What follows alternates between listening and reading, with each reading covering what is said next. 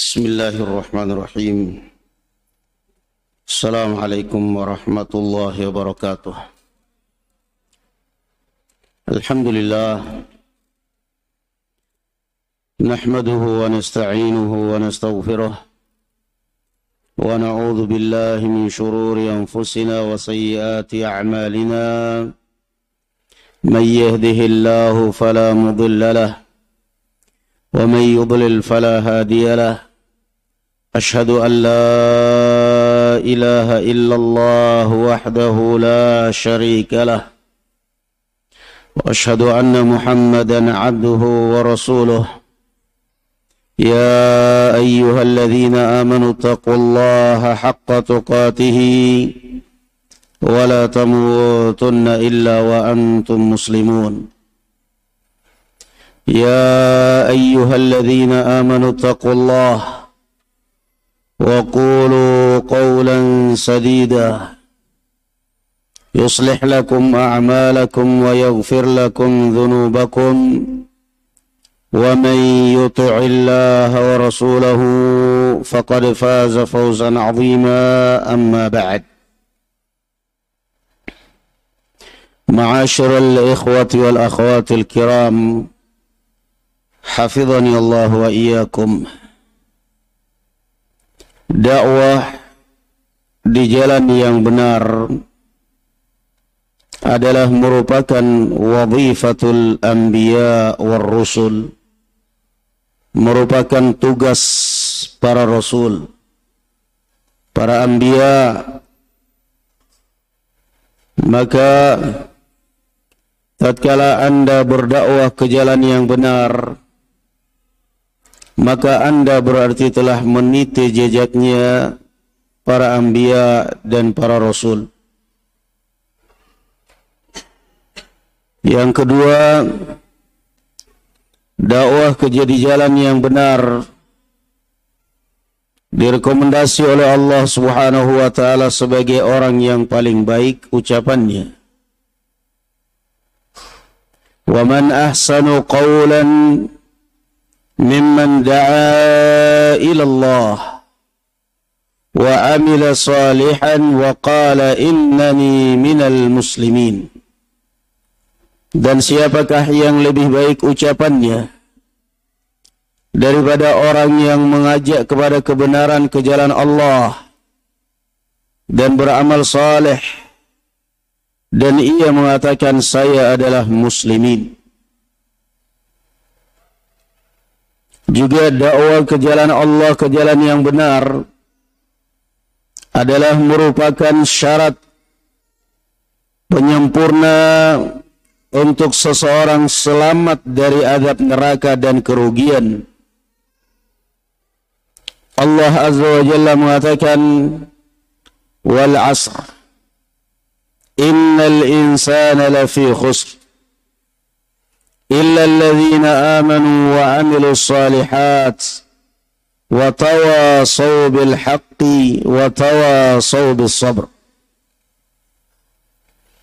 Allah Azza wa Jalla mensyaratkan bahwa jika ingin anda ingin selamat dari kerugian dunia dan akhirat, maka ambalkan yang empat ini, beriman kepada Allah Subhanahu wa taala, beramal saleh, mengajak orang pada kebaikan dan mengajak orang pada kesabaran.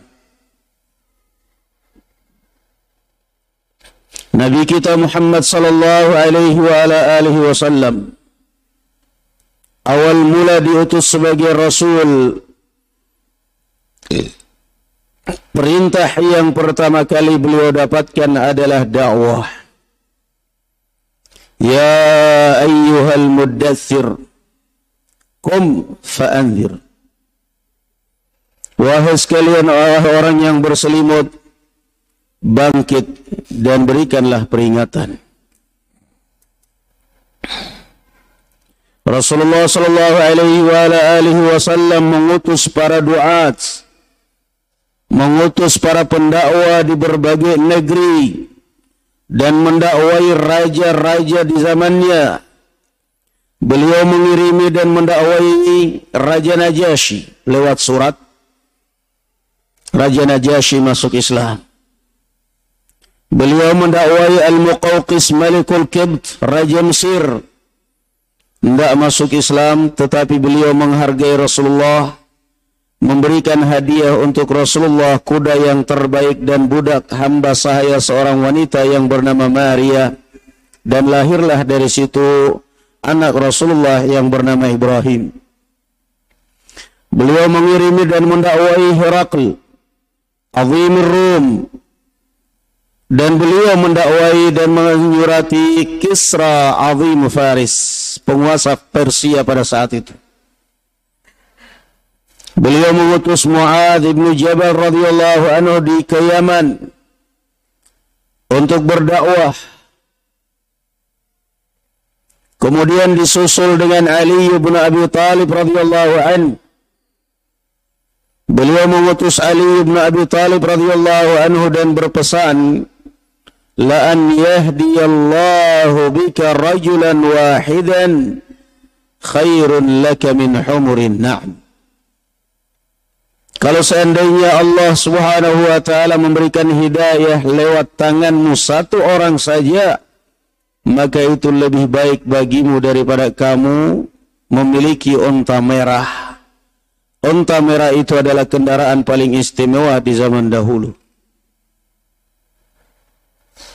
Rasulullah sallallahu alaihi wa ala alihi wasallam juga mengatakan Ballighu anni walau ayah wa hadithu an bani Israel wala haraj Sampaikanlah dariku sekalipun kalian hanya hafal satu hadis, hanya hafal satu ayat, sampaikan.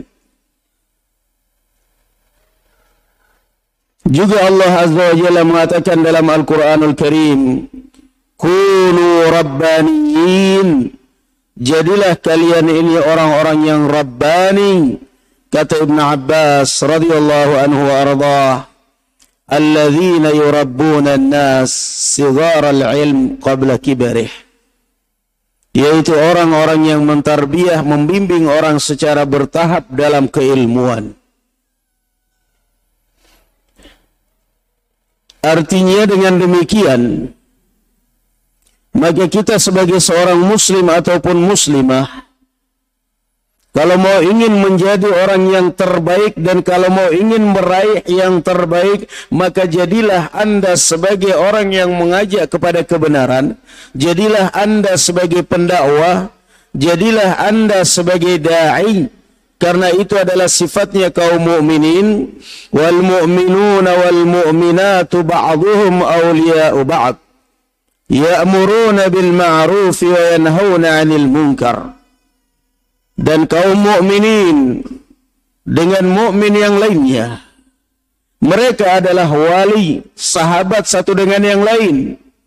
Mereka saling mengadakan amar ma'ruf nahi mungkar di antara mereka, mengajak pada kebaikan dan melarang dari perbuatan buruk.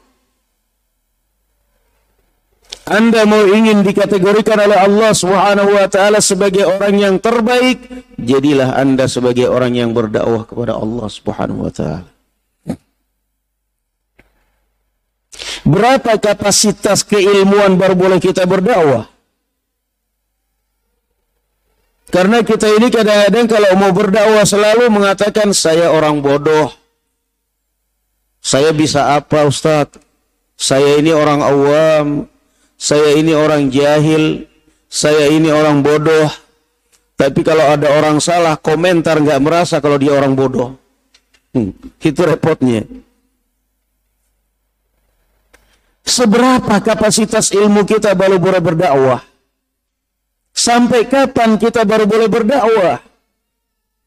Bukan seberapa kapasitas ilmu kita baru boleh berdakwah melainkan barakallahu fikum seberapa ilmu kita baru boleh berdakwah.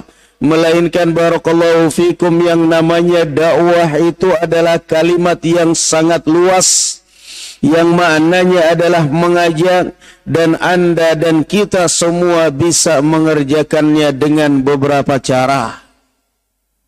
Berdakwah. Pertama Lihat kata Rasulullah sallallahu alaihi wasallam, "Ballighu anni walau ayah." Coba kamu sampaikan dariku walaupun kamu hafal satu ayat. Sederhana dakwah itu.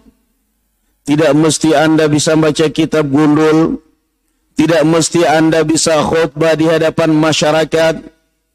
Tetapi yang namanya dakwah itu pada bidangnya masing-masing. Anda diberi kelebihan harta oleh Allah Subhanahu wa taala berdakwah dengan harta. Biarkan orang ramai di masjid. Makanya kalau antum biasa bagi-bagi iftar atau bagi-bagi makan, Ujian bagi-bagi di pinggir jalan. Bagi-bagi aja di masjid pas ta'lim. Biar orang ramai masjid. Hadirilah ta'lim ini kemudian insya Allah akan dilanjutkan dengan pembagian sembako dengan pembagian ini. Jadi kita dapat pahala dunia akhirat. Rasulullah sallallahu alaihi wasallam mengatakan la ya'kulu ta'amaka illa taqiyun diusahakan sebisa mungkin jangan ada yang makan makananmu kecuali orang yang bertakwa. Kita memberi pahala orang yang sholat, kita mendapat pahala karena anak-anaknya juga menjadi baik akhirnya la an yahdiyallahu bika rajulan wahidan khairul laka min humurin na'am. Di mana mau mendapatkan pembagian sarapan, di mana mau mendapatkan pembagian beras di masjid. Kapan itu? Habis taklim. Siapa itu yang taklim saja yang kebagian? Yang nggak taklim nggak dapat. Taklimnya berapa lama? 15 menit, nggak usah lama-lama. Paling tidak dia jinak dengan masjid.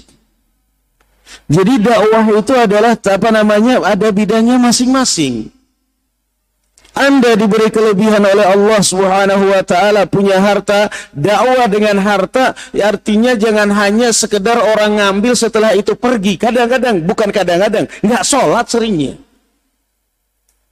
Bukan berarti haram memberi yang seperti itu. Cuman kita ingin supaya pahala kita lebih baik, lebih berkah. Dan kita ingin supaya mereka juga lebih baik. Coba kalau satu di antara mereka sholat. Gara-gara karena sering di masjid ada pembagian. Akhirnya dia datang taklim, dia sholat. Kemudian dia turunkan sholatnya itu kepada anak-anaknya, kepada cucu-cucunya. Apa enggak banyak itu pahala yang kita dapatkan? Rasulullah sallallahu alaihi wa ala alihi wasallam mengatakan, "Idza mata al-insan inqata 'amaluhu illa thalathah." Jika orang meninggal maka putuslah pahala amalnya kecuali tiga. Yang pertama sadaqatun jariyah. Sadaqah jariyah. Sadaqah jariyah ini kata Imam An-Nawawi rahimahullah adalah al-waqf sesuatu yang diwakafkan lillahi ta'ala yang manfaatnya terus menerus dimanfaatkan kaum muslimin. Yang kedua, ilmun waladun salihun yad'ulah. Anak saleh yang terus menerus mengirimkan doa kebaikan untuknya. Dan yang ketiga adalah ilmun yuntafa'u bih. Ilmu yang bermanfaat itu yang tidak akan pernah terhenti pahalanya.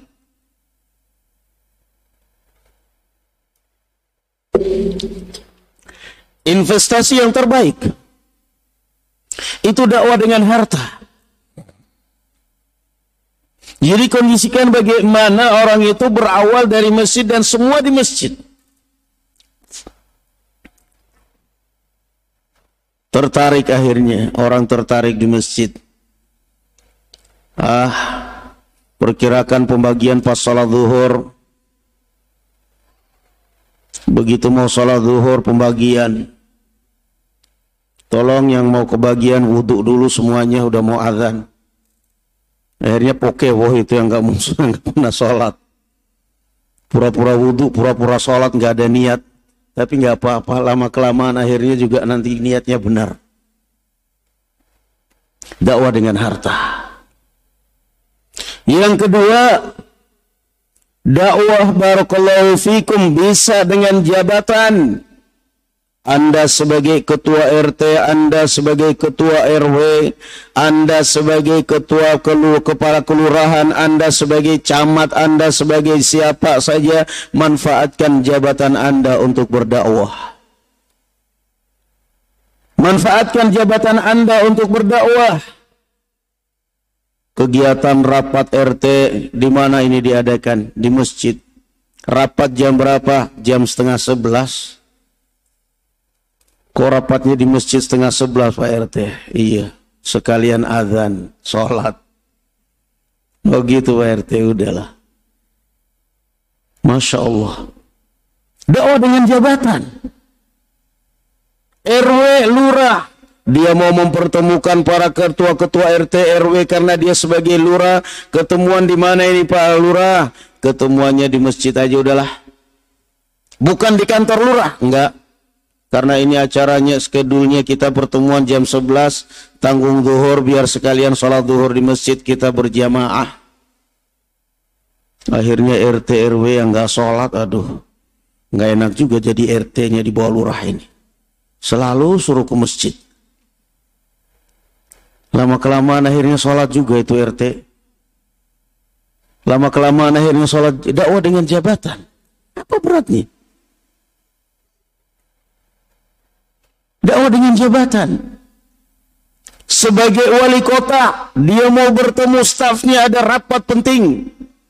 Manfaatkan kepada warga RT atau RW kampung ini, kampung ini besok akan kedatangan bupati, kedatangan wali kota akan kedatangan bupati, bupati Lumajang.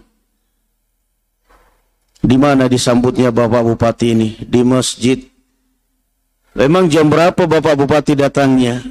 Bupati datangnya jam 11. Jam 11 itu tanggung 30 menit. Eh, nggak ada 30 menit bahkan. Hah? 10 menit, 15 menit sudah adzan zuhur. Begitu adzan zuhur, kata Bapak Bupati, kita sholat dulu baru kita lanjutkan kita sholat dulu baru kita lanjutkan agenda kita.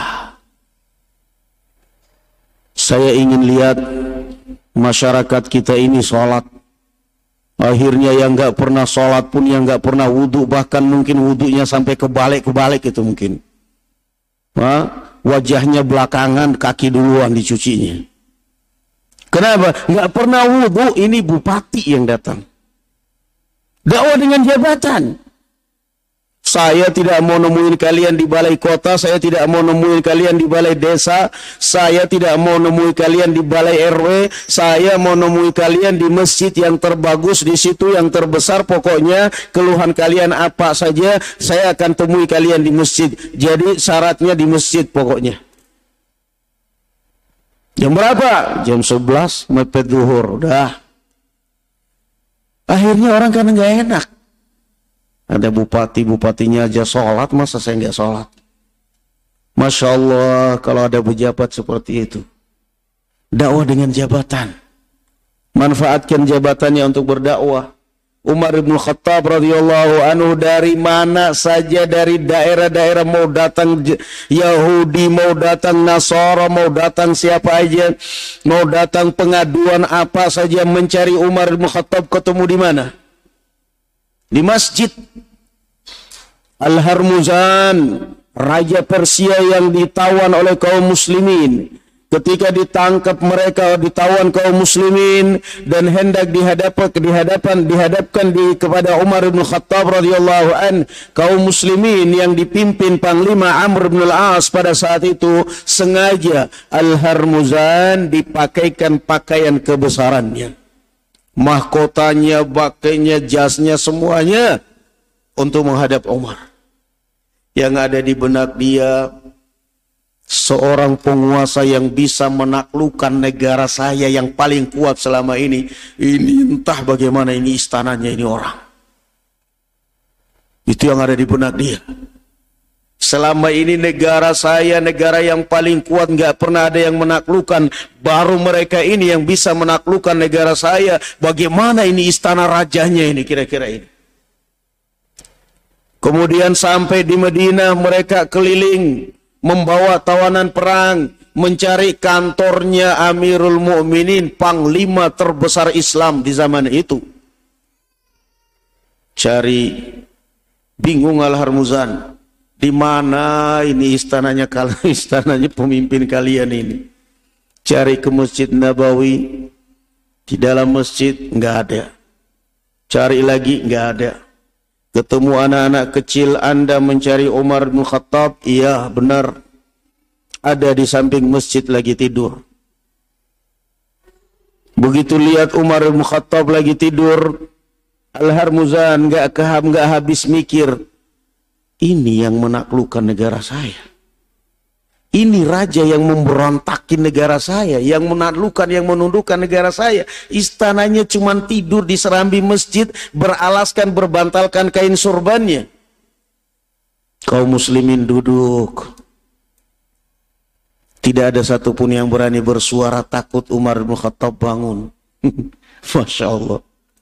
Akhirnya karena suara gaduh Umar bin Khattab pun bangun dan kemudian melihat Al-Harmuzan dengan pakaian kehormatannya kata Umar bin Khattab radhiyallahu anhu saya tidak akan memandang dia selama pakaian kehormatan ada di badannya. Itu yang menyebabkan dia sombong selama ini. Lepaskan semuanya. Maka dilepaskan semuanya. Subhanallah. Pejabat Amirul Mukminin menemui apa namanya ditemukan dengan tawanan mau mengeluh mau ke mana di masjid Masya Allah. Maka saatnya kita sampai apa namanya fungsikan itu masjid seperti itu. Dakwah dengan jabatan. Yang ketiga, berdakwah barakallahu fikum dengan akhlak.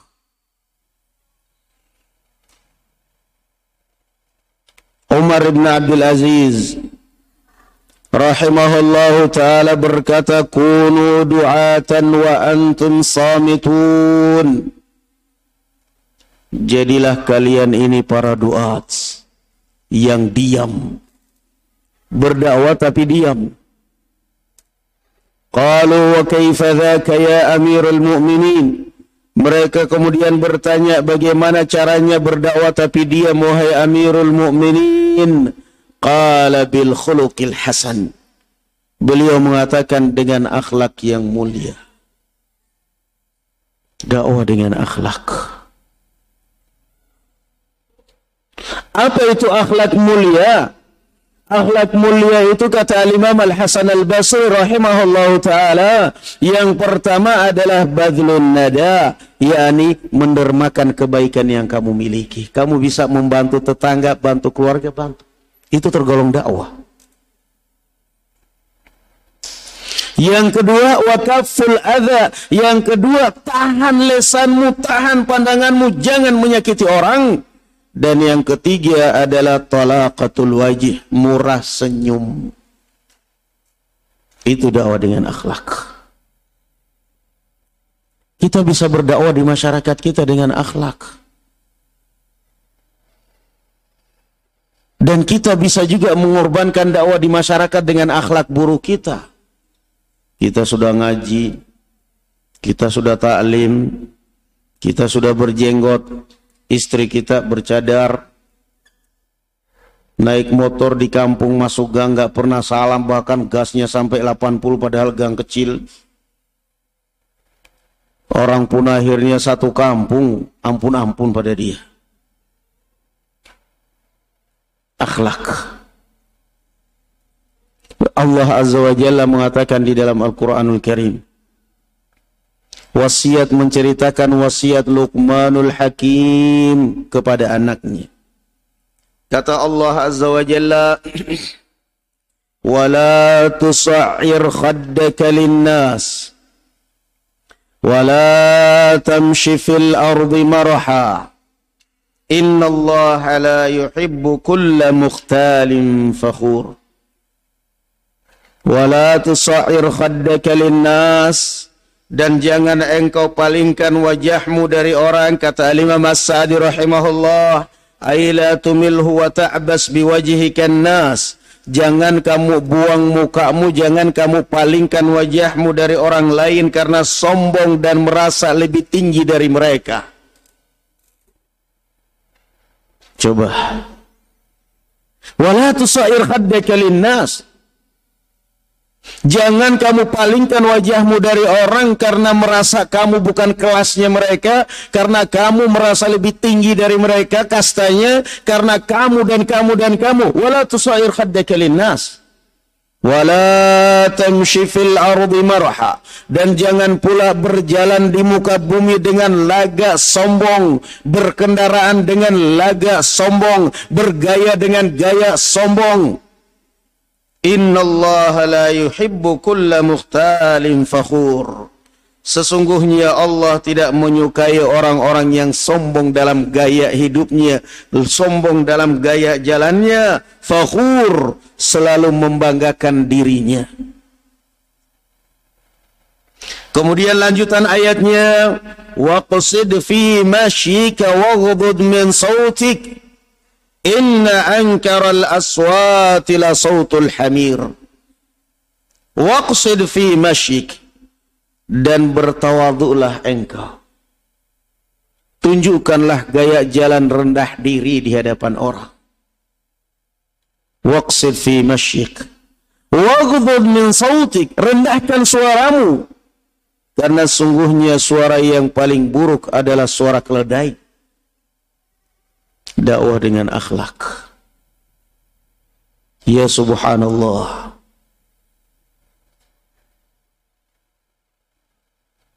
Murah senyum di masyarakat, menyapa sebelum disapa, salam sebelum disalami, itu kan dakwah. Kadang-kadang kita ini mohon maaf ya, mohon maaf sekali. Mohon maaf sekali kalau kadang-kadang ada orang tersinggung. Kita ini di, tidak disenangi dakwah kita ini karena terlalu kaku kita di masyarakat. Susah untuk bermasyarakat. Susah senyum. Susah untuk menyapa. Maka ini kan salah. Justru semestinya kalau kita yang kenal sunnah, istri kita yang faham sunnah, justru kita tunjukkan sunnah yang besar, yang benar di masyarakat. Kita tunjukkan tutur kata yang benar di masyarakat. Kita tunjukkan senyum sapa di masyarakat. Sehingga mereka pun tertarik dengan sunnah, tertarik dengan Islam. Di rumah, orang tua kita, kita sudah tahu dia nggak senang kita taklim. Dia nggak senang kita berhijab, dia nggak senang kita berjenggot, jangan pernah kemudian menantang mereka, jangan pernah kemudian mengucapkan mengumpat mereka salah. Justru kamu manfaatkan ketika kamu tahu orang tuamu tidak senang kamu berhijab, pamitin dengan baik-baik pada saat mau pergi taklim, salaman cium tangan. Mau ke mana nak? Mau pergi taklim pak. Itu terus gimana? Saya kan nggak senang kamu pakai hijab. Saya nggak mau anak saya pakai cadar. Itu terus gimana? Apa yang harus saya lakukan, Pak? Mau anaknya Bapak kayak model-model orang kerja di lokalisasi sana, Alhamdulillah. Salaman cium tangan. Udah Pak, doakan aja Pak. Baik gitu loh, jangan ngelawan. Kita ini kadang-kadang kalau sudah mendengar sesuatu, melihat sesuatu, reaktif bukan solutif. Bukan solutif, nggak pernah nyari solusi, pokoknya ada reaksi. Ini bapak saya ini musuh sunnah, ini orang tua saya ini nggak nerima sunnah, ini orang tua saya ini keras kepala, orang tuamu keras kepala, kamu keras mulutnya. Kotor mulutnya. Dakwah dengan akhlak. Tunjukkan bahwa kamu orang yang baik akhlak itu kan ada dua. Akhlak kita kepada Allah subhanahu wa ta'ala dan Rasulnya. Akhlak kita kepada sesama manusia. Rasulullah sallallahu alaihi wasallam datang seorang tabib dari negeri Yaman ke Makkah yang bernama Dimad Al-Azdi dari suku Azd Shanu'ah Yaman. Dia ini seorang tabib yang biasa mengobati orang yang biasa merukiah orang. Datang dia di Makkah. Dan orang Makkah pada saat itu karena memang keterbatasan fasilitas ketika datang seorang yang tabib seperti ini mereka sangat senang kesempatan untuk berobat. Tapi orang-orang Makkah berpesan kepada kepada Dimad Al-Azdi ini supaya hati-hati dari orang yang bernama Muhammad fa innahu majnun karena dia itu orang gila coba lihat emosi nggak kamu dibilang orang gila kalau kita ini cotos aja udah kita tapi Rasulullah sabar tenang lah kita ini kadang-kadang mohon maaf baru lewat dengan istri kita ada sudah bilang ninja langsung telinga kita panas. Siapa tadi yang berani gitu? Belum tahu kamu saya. Padahal di dalam Al-Quran kita dibimbing oleh Al-Quran apa? Di antara sifatnya seorang mukmin, wa idza khatabahumul jahiluna qalu salama. Ketika diajak dicemooh, diejek orang yang jahil yang tidak kenal mereka, mereka mengucapkan salam. Mestinya apa? Assalamualaikum.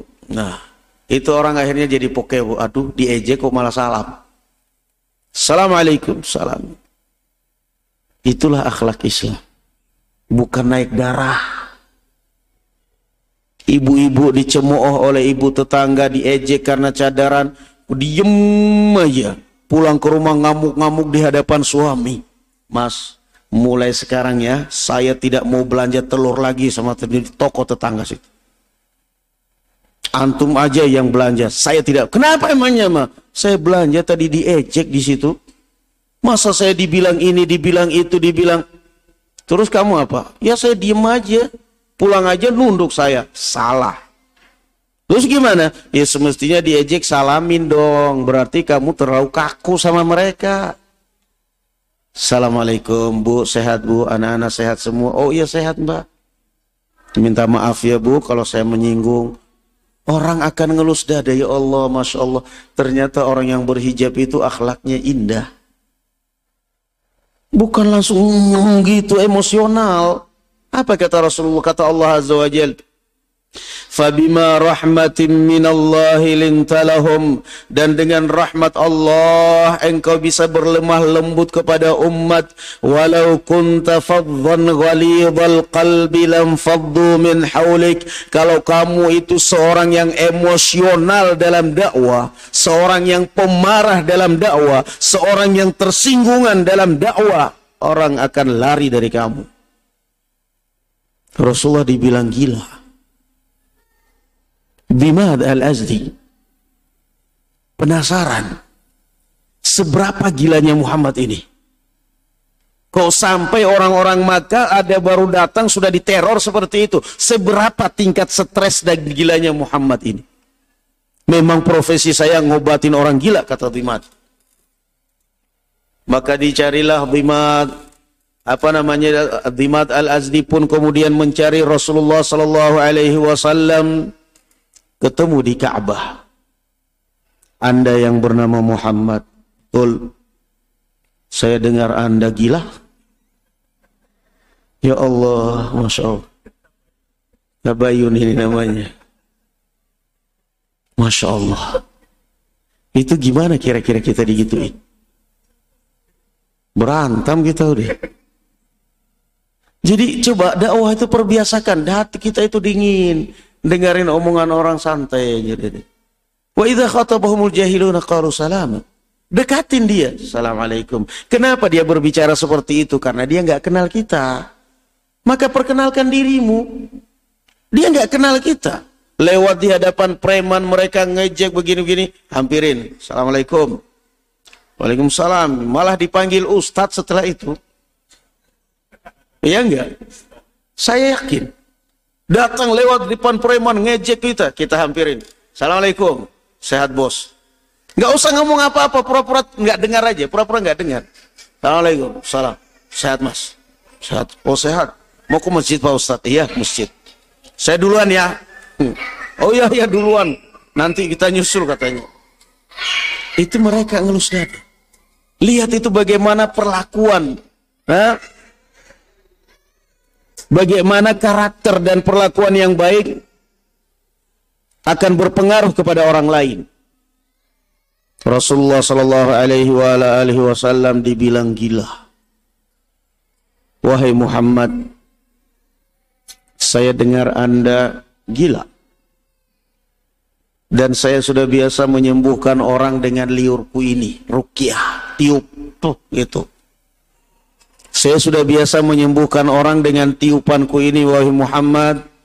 Mudah-mudahan kali ini juga Allah menyembuhkan engkau lewat rukyahku yang saya baca lewat tiupanku ini. Rasulullah mau dirukyah. Yang mau merukyah siapa? Musyrik Dimad al-Azdi. Adem hatinya Rasulullah dingin, nggak emosional. Hah? Ini kan pelajaran besar bagi kita. Kita ini mau dicemooh, oh mau di apa, mau di... Itu orang mencemooh itu sekali lagi karena nggak kenal kita. Tak kenal maka tak sayang. Kenalkan dirimu, hampiri dia. Saya baru ngekos di sini mas. Baru sehari mas. Ini semuanya. Ya mudah-mudahan saya di sini bisa bersahabat dengan teman-teman sekalian. Nah, kita dibilang teman. Padahal kita preman, dia ustadz, tapi dibilang teman. Oh iya, kalian teman-teman saya semua kok. Sama-sama manusia. Lewat di depan mereka, Assalamualaikum. Waalaikumsalam. Udah nggak usah nyapa. Hah? Maka Rasulullah Shallallahu Alaihi Wasallam tidak banyak bicara Rasulullah Shallallahu Alaihi Wasallam tidak banyak komentar, tidak banyak bicara. Dibilang orang gila mau dirukyah. Rasulullah Shallallahu Alaihi Wasallam membaca إن الحمد لله نحمده ونستعينه ونستغفره ونعوذ بالله من شرور أنفسنا وسيئات أعمالنا من يهده الله فلا مضل له ومن يضلل فلا هادي له أشهد أن لا إله إلا الله وأشهد أن محمدا رسول الله يا أيها الذين آمنوا اتقوا الله حق تقاته ولا تموتن إلا وأنتم مسلمون sampai selesai tiga ayat dibaca dalam khutbatul hajjah Jadi beliau mengatakan ente yang gila. Kamu nuduh saya gila, kamu yang gila mungkin. Siapa bilang enggak? Jadi yang namanya orang berdakwah itu jangan sibuk membela diri. Kenapa prinsipnya? Orang mengejek kamu karena nggak kenal, iya nggak? Coba kalau dia kenal kamu, Ustadz. Antum kenapa manggil saya Ustadz? Karena kenal. Coba kalau antum nggak kenal saya. Bisa jadi mungkin ketemu di pinggir jalan, ketemu di alun-alun, ketemu di mana mungkin antum nantang saya. Kurang ajar itu orang. Kenapa? Nanti begitu, oh, itu Ustadz. Antum kenapa manggil saya Ustadz? Karena kenal. Coba kalau nggak kenal, ya nggak bakal manggil. Jadi orang ketika mengejek kita, kita harus maklum. Kenapa? Dia nggak kenal kita. Apalagi kalau yang diejek adalah istri antum. Kenapa? Dia bercadar nggak lihat mukamu. Maka harus lapang dada. Rasulullah baca itu khutbah. Oh, udah kan ya, ntar dulu. Rasulullah baca khutbatul hajah. Dimad al-Azdi menyimak baik-baik. Setelah selesai Rasulullah membaca khutbatul hajah, Dimad al-Azdi mengatakan, A'idhu alayah. Coba ulangi sekali lagi.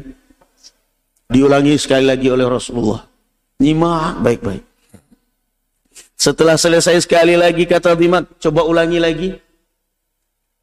Dimat Al-Azdi ingin tahu. Kenapa? Kalau ini orang gila, mesti ketika disuruh ngulangi akan lain dari yang pertama. Karena orang gila itu ngomong gak ada kontrol kan? Ketika diulangi kedua kali, persis gak ada perubahan. Berarti bukan orang gila ini orang. Cerdas di atas rata-rata.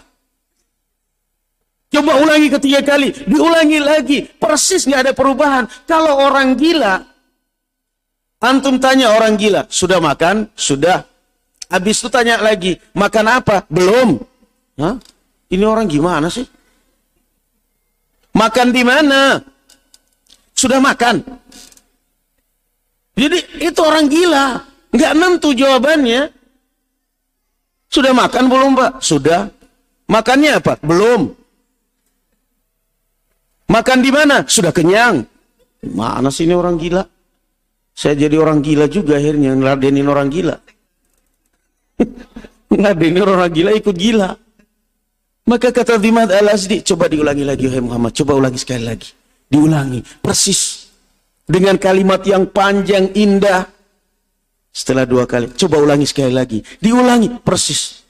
Kata Dimad al-Azdi, Wallahi, laqad sami'tu qawla saharati wal kahanati Wa qalaqad balagtu nu'usal bihar. Demi Allah saya sudah mendengarkan mantra-mantra semua para dukun dan tukang sihir. Dan saya sudah mengarungi lautan luas untuk mencari ilmu dukun untuk ini. Saya belum pernah mendengarkan kalimat-kalimat seindah ini. Wahai Muhammad, sini tanganmu saya bayat masuk Islam. Allahu Akbar.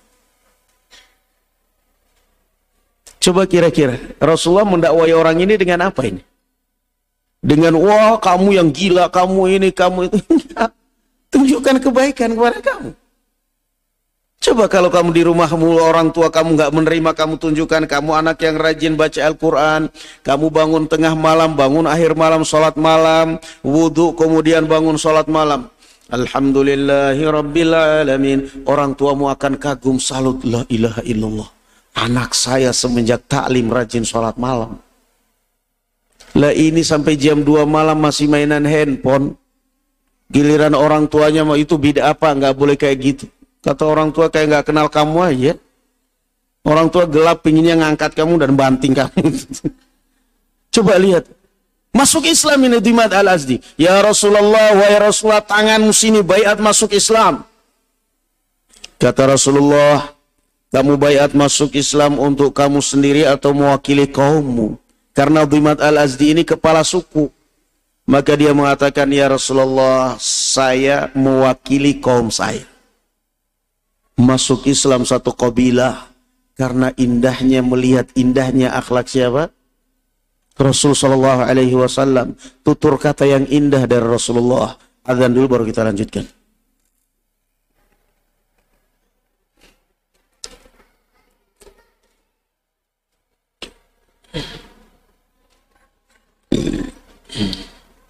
Hmm.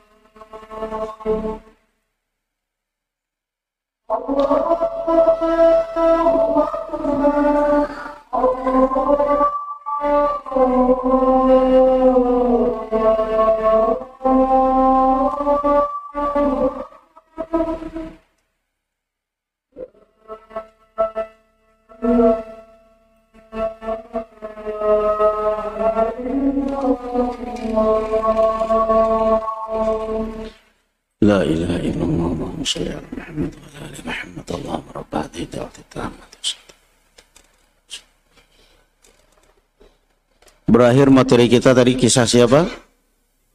Ha?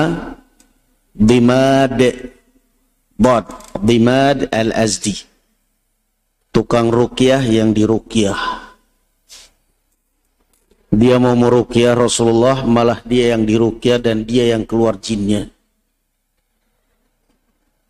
Kan kadang-kadang kalau ada orang yang dirukyah dari pondok pesantren Ternyata dia juga membaca Quran jadi tukang rukyah di rukyah ya ini. Yang sembuh yang merukyah malahan. Dimad al-Azdi masuk Islam. Kenapa di sini tertarik dengan akhlaknya siapa? Akhlaknya Rasulullah sallallahu alaihi wasallam. Karena khuluqul Quran. Akhlaknya Rasulullah itu adalah Al-Quran. Wa innaka la'ala khuluqin azim dan engkau berada di atas akhlak yang sangat mulia. Anda bercadar bukan penghalang Anda untuk bermasyarakat. Anda cingkrang berjenggot bukan penghalang Anda untuk berdakwah di masyarakat. Justru bisa menunjukkan tutur kata yang baik dengan penampilan Anda di masyarakat. Rasulullah Shallallahu Alaihi Wasallam Perhatikan di antara akhlak beliau dalam mengirim, dalam berdakwah. Beliau ngirim surat kepada Raja Najasyi. Raja Najasyi masuk Islam. Karena dia adalah pengikut Nabi Isa yang setia. Sehingga dia begitu membaca suratnya Rasulullah sallallahu alaihi wasallam, maka dia pun mengatakan inilah nabi yang diberitakan Nabi Isa bin Maryam. Tapi dia merahasiakan keislamannya. Merahasiakan keislamannya karena dia adalah raja di tengah-tengah komunitas dan masyarakat Nasara. Takut gejolak di negerinya. Tapi Rasulullah Shallallahu Alaihi Wasallam tahu lewat wahyu sehingga ketika para sahabat sudah tidak tidak kuat lagi tinggal di Makkah dari tekanan orang-orang Quraisy, Rasulullah mengatakan memerintahkan mereka silahkan kalian pergi ke negeri Habasyah. Di sana ada raja yang adil dan tidak pernah tertindas siapa pun yang tinggal di negerinya. Para sahabat hijrah ke sana. Al-Muqawqis membaca suratnya Rasul sallallahu alaihi wa ala alihi wasallam. Kemudian dia membalasnya dengan hadiah-hadiah mewah untuk Rasulullah. Dan ini bolehnya menerima hadiah dari orang non muslim orang kafir. Boleh. Herakl yang kita ingin lihat adalah isi suratnya Rasulullah. Akhlak beliau benar-benar tercermin dalam muamalah dan tulisan-tulisan beliau, ucapan dan pergaulan beliau. Bismillahirrahmanirrahim. Min Muhammadin Rasulillah ila Herakl azimir Rum. Aslim taslam yu'tikallahu ajraka marratain فإن توليت فعليك إثم الأريسيين ويا أهل الكتاب تعالوا إلى كلمة سواء بيننا وبينكم sampai akhir surat akhir ayat itu subhanallah Lihat isi suratnya Rasulullah. Dari Muhammad Rasulullah kepada Herakl, pembesar dan raja Rom yang biasa kita sebut Romawi. Coba kira-kira tercermin akhlaknya Rasulullah di sini dari mana? Dari kalimat menghargai dan menghormati orang. Raja Rom atau yang biasa kita sebut Romawi Herakl, saya tanya kepada antum, muslim apa kafir? Hah? Kafir kan? Dihormati tidak oleh Rasulullah sallallahu alaihi wasallam? Dihormati, dihargai. Ila Herakl azimir Rum. Kepada Herakl raja Rom. Itu kan akhlak yang sangat luar biasa. Masalah urusan dia kafir itu urusan dia dengan Allah Subhanahu wa taala, tapi dia adalah raja terpandang terhormat di masyarakatnya. Maka dia Rasulullah pun menempatkan orang dengan posisinya. Nazilun nasa manazilahum. Tempatkan orang pada posisinya masing-masing. Rasulullah mengatakan ila Herakl azimir Rom. Kepada Herakl pembesar Rom. Kenapa? Memang dia raja. Memang dia pembesar. Nah ini kadang-kadang mohon maaf ya. Kadang-kadang kita ini taklim itu kadang-kadang sebagian orang taklim itu lisannya kasar. Kalau sudah berseberangan dengan seorang ustadz, dengan seorang kiai, apa-apa apa kiai, alah kiai apaan itu? Sebut aja namanya dengan hina gitu, dengan ngenyek. Apa-apa ustadz, ustadz apaan? Sebut aja namanya itu. Gak ada gelar, gak ada apa. Padahal dia orang terpandang di masyarakat situ. Ketua RT karena RT-nya nggak pernah sholat, RW-nya nggak pernah sholat. Apaan saya punya RT? Bukan RT dia itu. Sebut aja namanya di hadapan orang. La ilaha illallah. Maka wajar kalau kemudian akhirnya dakwah dibenci. Maka wajar kalau akhirnya orang pun pobi dengan dakwah. Mau masalah dia baik itu urusan dia dengan Allah. Masalah solat enggak solat itu urusan dia dengan Allah. Masalah dia adalah orang yang terpandang di masyarakat. Orang yang disegani di masyarakat. Orang yang dihormati di masyarakat. Lakukan, perlakukanlah orang sesuai dengan kedudukannya masing-masing. Mungkin dia zalim tapi dia kan bupati. Ya sudah panggil bapak bupati. Mungkin dia zalim, tapi dia kan presiden. Ya panggil dia presiden. Antum kira di dalam Al-Quran Fir'aun itu nama, bukan nama, gelar. Selalu dalam Al-Quran Fir'aun, Fir'aun. Gelar itu. Sementara di dalam Al-Quran, Nabi Musa tidak pernah disebut gelarnya, selalu namanya yang disebut. Itu kan contoh akhlaknya Rasul sallallahu alaihi wa alihi wasallam. Wa innaka la'ala khuluqin azim.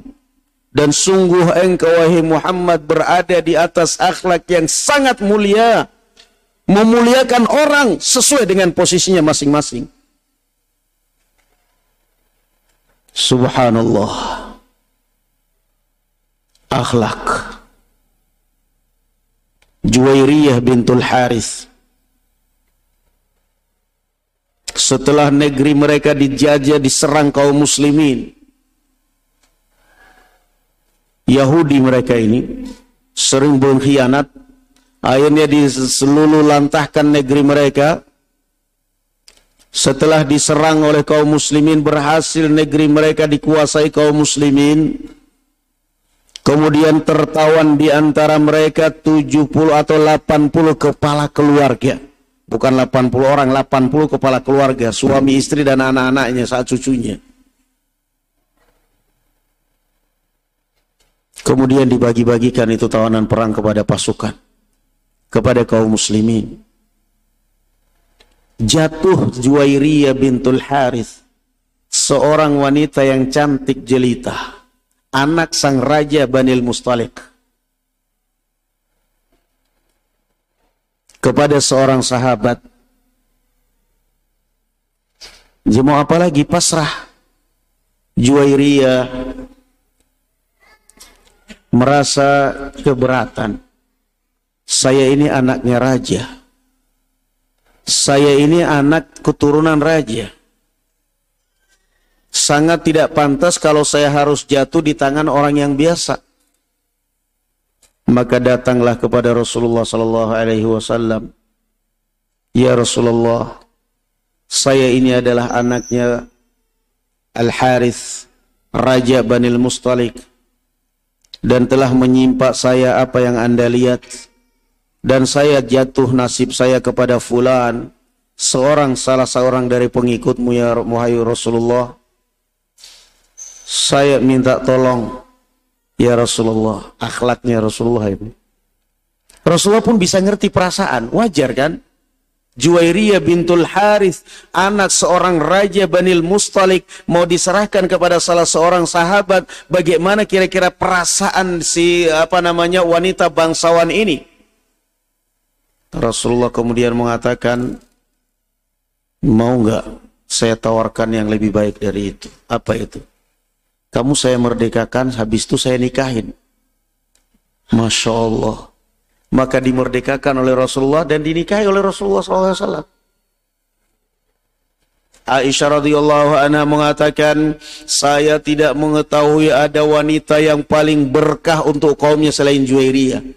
Begitu Rasulullah menikahi Juwairiyah bintul Harith, menyebarlah berita di Madinah, wahai orang-orang Madinah, kalian tahu yang kalian tawan itu semua ipar-iparnya Rasulullah, keluarga besarnya Rasulullah.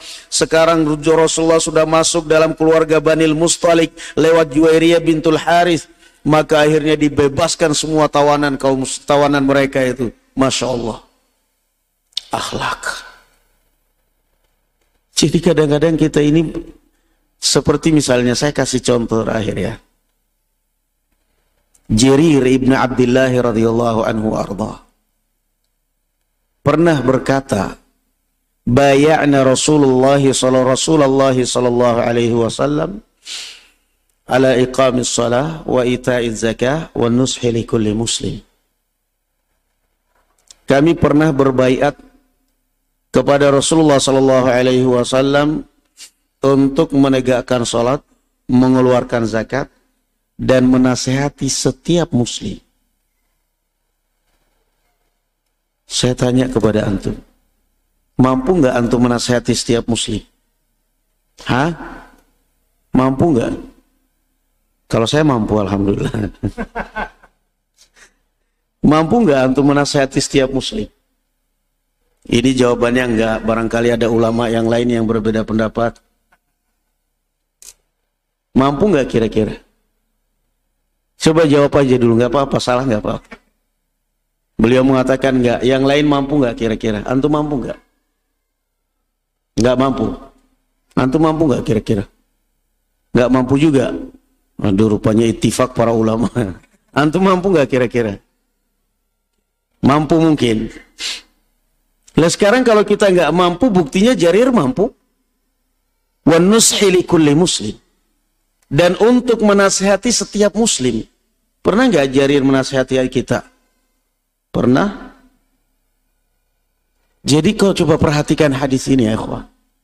Kami bayat kepada Rasulullah untuk selalu menegakkan sholat, mengeluarkan zakat, dan menasehati setiap muslim.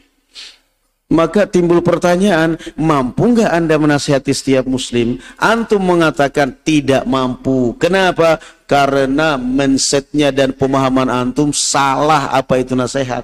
Dianggapnya nasihat itu mesti ngomong. Ada orang teman kita salah, eh nggak boleh begitu. Itu menyelisih sunahi. Itu salah akhi. Dalam hati saya juga tahu salah kami tapi nggak usah cerewet saya juga melakukan ini karena terpaksa. Hmm. Antum salah itu caranya. Udah nggak usah ngomong. Saya juga sudah tahu kok. Jadi antum mengatakan nggak mampu Ustadz. Itu kenapa? Karena mindsetnya bahwa yang namanya nasihat itu mesti berbicara. Entah itu mendatanginya, entah itu lewat WA, saya nasihatkan kepada antum semua anggota grup supaya wah itu kayak gitu malah kamu direndahkan memang siapa kamu nasihat Tapi coba perhatikan hadis yang lain.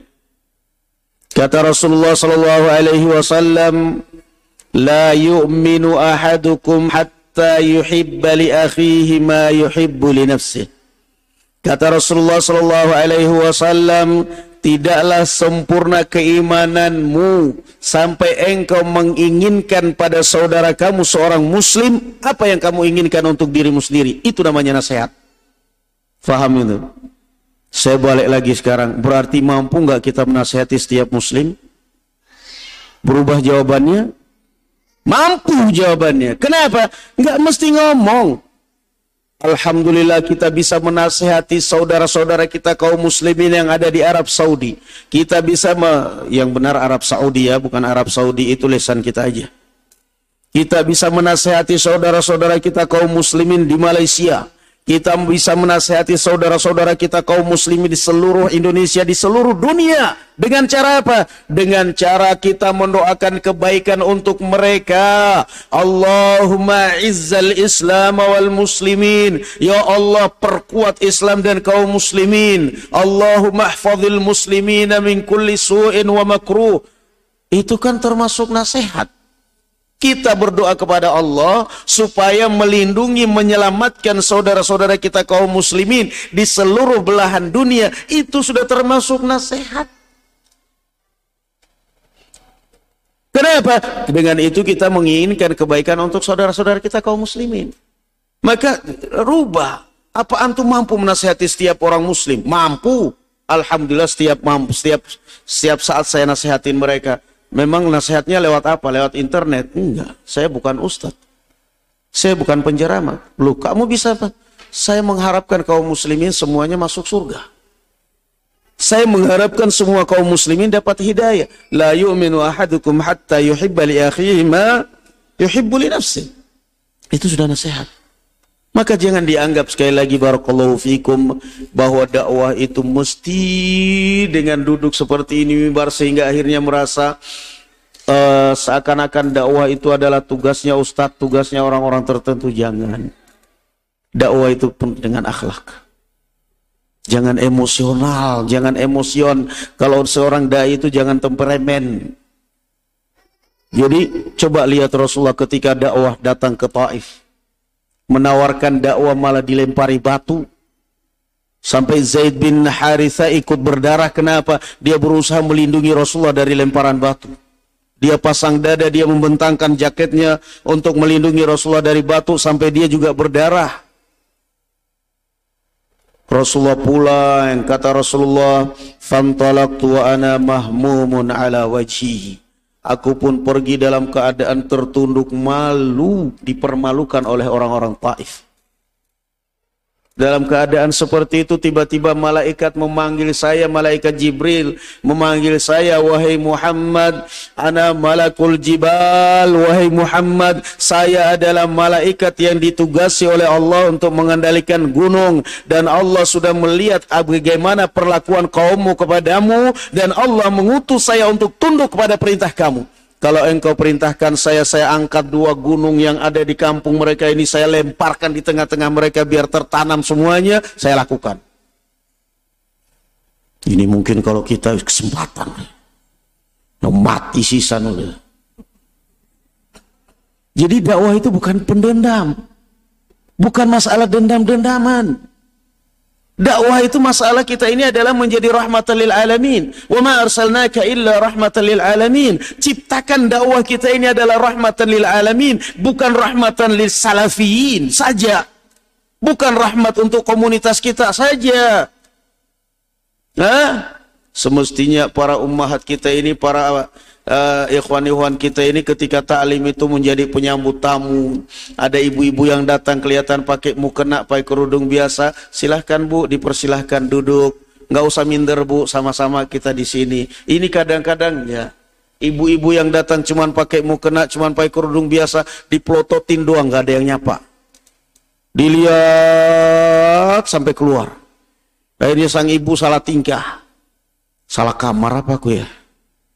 Gak ada yang nyapa sama sekali. Sama juga kadang-kadang kita juga begitu. Ada orang datang pakai celana jeans, musbil, nggak ada yang nyapa sama sekali. Padahal dia duduk dengerin taklim di pojok sana. Nggak ada panitia yang datang kemudian, Mas. Silahkan masuk, Mas. Nggak, nggak usah pokewo, nggak apa-apa. Semua kita sama di sini kok. Nggak enak, Mas. Saya pakaian seperti ini. Nggak usah, nggak enak seperti itu. Saya panitia, silahkan masuk. Nggak bakal diusir, nggak apa-apa. Kenapa? Allah mengatakan apa? Kadzalika kuntum min qablu famannallahu alaikum. Dulu kalian juga seperti mereka kata Allah. Lalu Allah beri hidayah, maka jangan merendahkan orang. Karena dulu kita juga seperti mereka juga. Sambut. Orang ketika datang taklim kita sambut. Kita apa namanya sehingga orang merasakan rahmatan lil alamin, bukan rahmatan lil salafin saja. Bukan komunitas kita aja, tetapi orang merasakan nyaman. Apa kata Rasulullah begitu ditawari malaikat mau dilemparkan gunung? Kata Rasulullah jangan. Saya berharap suatu saat Allah akan mengeluarkan dari mereka ini orang-orang yang beribadah kepada Allah. Coba kalau seandainya Rasulullah terbawa emosi, nggak ada itu yang namanya Khalid ibn Walid. Keluar dari negeri mereka ini pasukan apa namanya panglima-panglima Islam. Abu Sufyan, Khalid ibn Walid, Amr ibn al-As, Ikrimah bin Abi Jahal. Coba kalau tadinya Rasulullah terbawa Islam. Terbawa emosi. Habis kan? Rasulullah SAW marah kepada Usama bin Zaid. Kenapa kamu bunuh setelah dia mengucapkan la ilaha illallah? Ya Rasulullah, dia membunuh, dia mengucapkan la ilaha illallah itu setelah membunuh banyak orang Islam, membunuh banyak pasukan Islam. Lalu ketika dia terjepit mengucapkan la ilaha illallah, maka dia sengaja mengucapkan supaya terlindung. Rasulullah marah kepada Usama bin Zaid. Kenapa? Logikanya apa? Kok bisa Rasulullah begitu marah padahal cuma satu orang kafir yang dibunuh? Tetapi secara logika, wahai Usama bin Zaid, dia sudah berhasil membunuh banyak pasukan Islam. Setelah itu dia mengucapkan kalimat la ilaha illallah, lalu kamu bunuh, itu salah. Salahnya saya di mana ya Rasulullah? dia berhasil membunuh banyak pasukan Islam, berarti ini orang yang potensi luar biasa. Berarti ini orang memiliki, bisa jadi ini orang jagoan perang. Lalu kamu bunuh setelah dia mengucapkan la ilaha illallah. Coba kalau kamu biarkan, bisa jadi setelah dia masuk Islam, menjadi pasukan Islam, menjadi penguat pasukan Islam, dan dia bisa membunuh pasukan orang kafir, bahkan berlipat-lipat dari pasukan muslimin yang dibunuh. Logikanya kan begitu.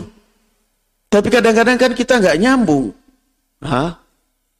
Dia kan ya Rasulullah kata Usama bin Zaid, ya Rasulullah dia mengucapkan la ilaha itu salat kejepit, nggak ada pelarian lagi. Kata Rasulullah, apa kamu buka hatinya sehingga kamu bunuh dia? Marah besar Rasulullah SAW. Kenapa? Logikanya kan begitu. Dia membunuh pasukan Islam, banyak. Ini orang berarti jagoan perang. Berarti ketika dia masuk Islam mengucapkan dua kalimat syahadat, ini bisa jadi menjadi barisan terdepan menghadapi orang-orang kafir dan dia bisa menebus dosa-dosanya dengan membunuh muslimin tadi dengan membunuh orang kafir. Coba akhlaknya Rasulullah Sallallahu Alaihi Wasallam.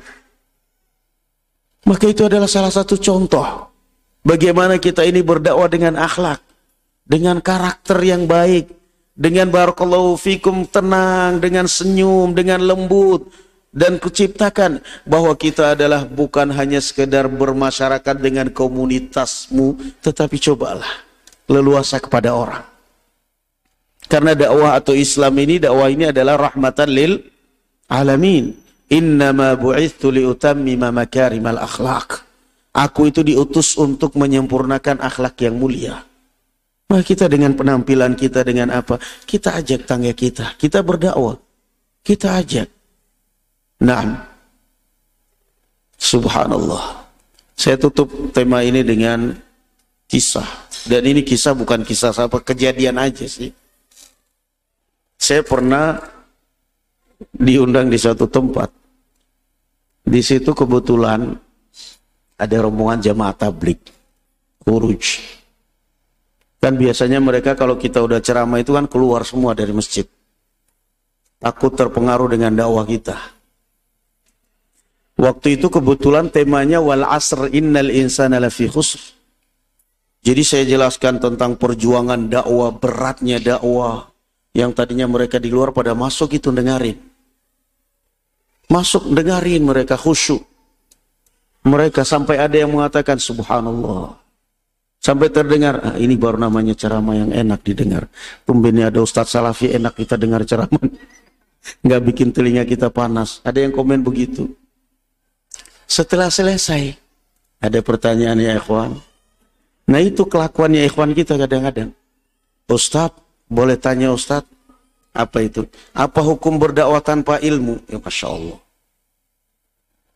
Kira-kira arahnya ke mana itu? Ustadz, apa hukum berdakwah tanpa ilmu? Mulai. Kupinya mulai goyang-goyang itu mereka itu. Udah mulai nyeng itu mereka itu. Karena udah jelas arahnya. Jadi kadang-kadang mohon maaf. Terus terang kita ini kadang-kadang hanya bisa menyinggung orang tapi gak bisa memberikan yang terbaik. Apa Ustadz hukumnya berdakwah tanpa ilmu? Boleh. Boleh. Saya jawab boleh. Karena yang namanya dakwah itu ada bidangnya masing-masing. Anda mau mengajarkan tajwid, itu kan dakwah. Berarti harus masuk pesantren dulu. Paling tidak kalau nggak mau masuk pesantren ya kursus kilat, ikut pesantren kilat. Pelajaran apa? Tajwid. Anda mau mengajarkan bahasa Arab, itu dakwah. Anda bisa nggak mengajarkan bahasa Arab? Ya belajar dulu, masuk pesantren atau kalau nggak ikut bimbingan pelajaran bahasa Arab. Anda mau mengajarkan tafsir Al-Quran, belajar dulu usul tafsir. Anda mau mengajarkan usul, eh, fikih, hadis, Anda belajar dulu mustalah hadis, belajar dulu ilmu usul fiqh. Jadi dakwah itu ada bidangnya. Anda mengajak Anda tetangga, mengajak tetangga, mengajak keluarga Anda untuk sholat. Perlu masuk pesantren? Azan di masjid, Allahu Akbar, Allahu Akbar. Antum wudhu mau ke masjid. Ada keluarga Anda, ponakan, tetangga, santai aja duduk di masjid. Duduk, nggak nggak nggak mau nggak mau sholat. Kita ajak, nak, ayo kita pergi sholat. Kayak gitu perlu ilmu, Ntar saya mau belajar di pesantren dulu baru ngajak dia sholat, keburu mati. Jadi kadang-kadang kita ini terlalu kaku dalam memahami. Pokoknya kalau udah ngelihat orang salah itu udah selalu kaku itu udah pokoknya. Rasanya kalau bukan kita itu ingin gigit gitu. Salah. Sekarang kamu ngelihat tetangga kamu minum khamr. Aduh, saya tahu khamr itu haram.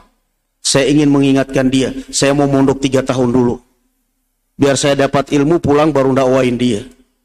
Begitu pulang, mana itu yang dulu minum khamr tiga tahun yang lalu? Sudah innalillahi wa inna ilaihi rajiun. Jadi sekarang apa perlunya?